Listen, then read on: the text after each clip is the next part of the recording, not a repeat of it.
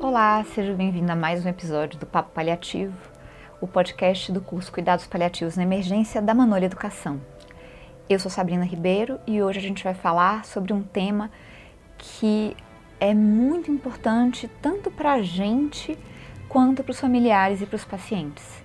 A gente vai falar sobre prognóstico. Meu pai está internando muitas vezes. Que, que vai acontecer daqui para frente? Como é a melhor forma para falar sobre prognóstico? Para falar de prognóstico, a gente tem que primeiro saber normalizar a incerteza. Nós não temos certezas. Ninguém tem bola de cristal e são muito raras as situações em que você vai poder dar uma predição, seja de recuperação de funcionalidade, seja de mortalidade, seja de tempo de vida 100% acurado. Então a gente tem que saber que a gente trabalha com estimativas. Mas dentro disso tem coisas que a gente sabe. Então a gente pode se basear em estudos populacionais com pessoas com o mesmo diagnóstico e mesma idade para tentar dar a melhor predição possível. Para falar sobre prognóstico, é muito importante a técnica do Ask, Tell, Ask, de você entender exatamente qual é a informação que a pessoa está pedindo. Então vamos imaginar que a gente tem uma paciente de 70 anos que entra na nossa unidade com um AVC hemorrágico importante e um sangramento importante e ela está sonolenta e a filha chega e fala: Doutora, o que vai acontecer com ela? O que vai acontecer com ela é uma pergunta vaga, né? Então vale a pena pedir um pouquinho mais de detalhe. Olha, exatamente o que, que você está me perguntando? Você está me perguntando qual é a probabilidade dela sobreviver? Você está me perguntando o que, que ela vai conseguir fazer depois de ter esse derrame? Você está me perguntando sobre sequelas? O que, que você tá, o que, que você precisa saber? Como é que eu posso te ajudar? Digamos que ela fale: Ah, eu quero saber se minha mãe vai sobreviver. A gente não tem certezas, né? É, eu não posso olhar para essa paciente e dizer que ela vai morrer ou que ela vai sobreviver, mas a gente tem índices prognósticos. A gente tem índices por doença, a gente pode dar estimativas. Nessa paciente, a coisa era um pouco pessimista. O score que a gente usou, o ICH, previa que ela, que ela teria 72% de mortalidade. Era uma paciente com sangramento grande, de volume alto, com rebaixamento de nível de consciência importante. Como é que a gente fala isso? A gente fala da maneira mais clara possível. E uh, o Daniel Forte, que é um colega muito querido, ele estuda muito comportamento e ele me ensinou uma forma de falar sobre prognóstico que é, em vez de usar uma porcentagem, 72%, transformar no 7 em 10. 3 em 10 e falar não só da probabilidade de morrer, mas da probabilidade de viver. Isso é uma má notícia. Então você pode começar com: olha, infelizmente a situação da sua mãe é muito séria. A gente não tem certeza do que vai acontecer com ela, mas em pacientes com derrames semelhantes ao dela, que é um derrame grande, que está deixando ela sonolenta, desses pacientes, 3 em 10 sobrevivem à internação.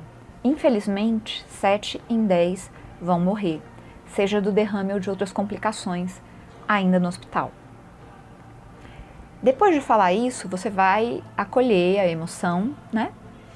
E essa informação é uma informação é, importante, é uma informação que vai fazer com que a pessoa possa tomar decisões que são relevantes. E às vezes a gente tem tanta dificuldade de falar de morte que a gente não consegue nem falar da probabilidade, que existe a possibilidade de um paciente morrer na internação. Quando a gente conversa com os residentes após, a gente faz debriefing, após uma comunicação familiar, uma coisa que eu recebo muito é: nossa, doutora, eu acho impressionante a, a, a facilidade com que a senhora usa a palavra morrer. A senhora não usa não conseguimos, é, nossos esforços foram em vão. Eu falei, gente, mas nossos esforços não foram em vão. A gente cuidou do paciente até o último momento. E aí eu sempre volto com a mesma pergunta: você acha que esse morrer soou agressivo? Ou que a pessoa que estava ouvindo ficou ofendida? Não, doutora, sou natural. Pode haver uma reação muito ruim quando a gente fala da possibilidade de morte, mas ela está na cabeça.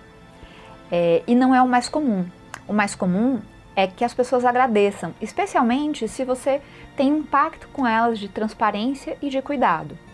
Então você pode desde o começo já dizer: olha, eu não sei o que vai acontecer com a sua mãe, mas eu posso te garantir duas coisas: que a gente vai falar sempre toda a verdade para vocês e que a gente vai cuidar dela da melhor forma possível, independente do que aconteça. A partir daí, a conversa se desenvolve de uma forma completamente diferente. A gente começou falando sobre como comunicar prognóstico. Como fazer prognóstico é uma coisa importante também. Então eu vou dar uma pincelada porque isso pode ser feito tanto no ambulatório como na emergência. E se você está ouvindo esse podcast, você não é médico, se você é um filho, se você é um marido, se você é uma esposa, tem algumas coisas que são tão simples que você pode perceber, inclusive, que o seu familiar, seu ente querido, está chegando no final da vida. Quais são esses indicadores? Existe um existe o speech, né, que foi feito no Reino Unido e que foi traduzido para várias línguas, inclusive tem uma versão validada para o português, que ajuda a identificar pacientes de alto risco para desfechos desfavoráveis, morte hospitalização. E existem algumas coisas que são comuns. Então, se um paciente começa a internar muitas vezes pelo mesmo motivo, isso provavelmente é um sinal de que esse paciente está chegando no fim da vida.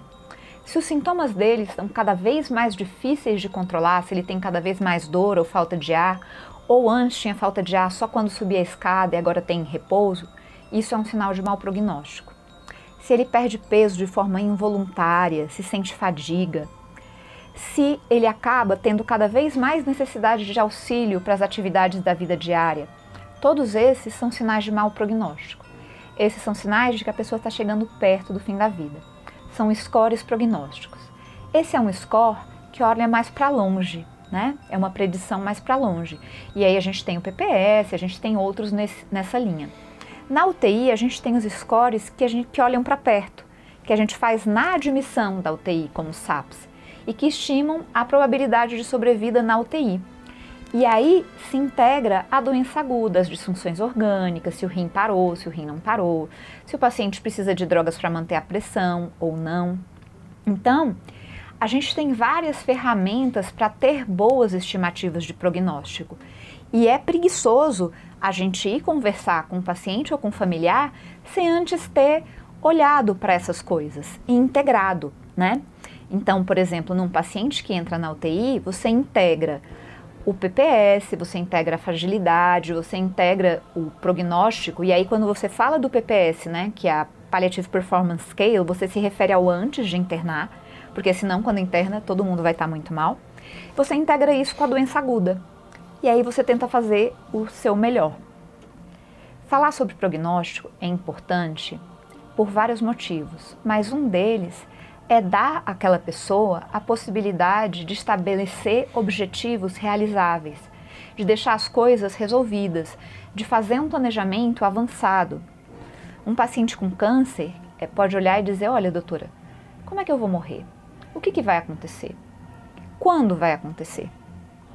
Essa trajetória é imprevisível, mas você consegue dizer quando as linhas de quimioterapia estão se esgotando. Você consegue dizer quando esse paciente está começando a ficar mais frágil e a se alimentar menos. E aí ele pode se planejar e escolher prioridades. Talvez ele prefira ficar perto da família a ser hospitalizado para um tratamento experimental ou um tratamento mais agressivo. Talvez ele prefira ter menos náusea e ter o prazer de comer a ter um tratamento que tem um efeito colateral ruim.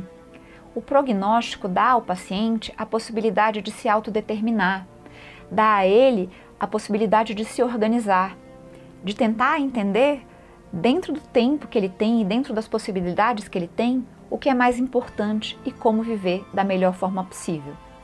E é sempre sobre isso. É sobre ajudar o paciente, ajudar a família a conseguir a melhor qualidade de vida, a maior quantidade de vida, se for o desejo dele, dentro do que é realista, dentro do que é possível. E aí a nossa função é usar o melhor da nossa técnica para guiá-los e fazer com que isso seja possível. Terminamos por aqui. Obrigada e até o próximo episódio.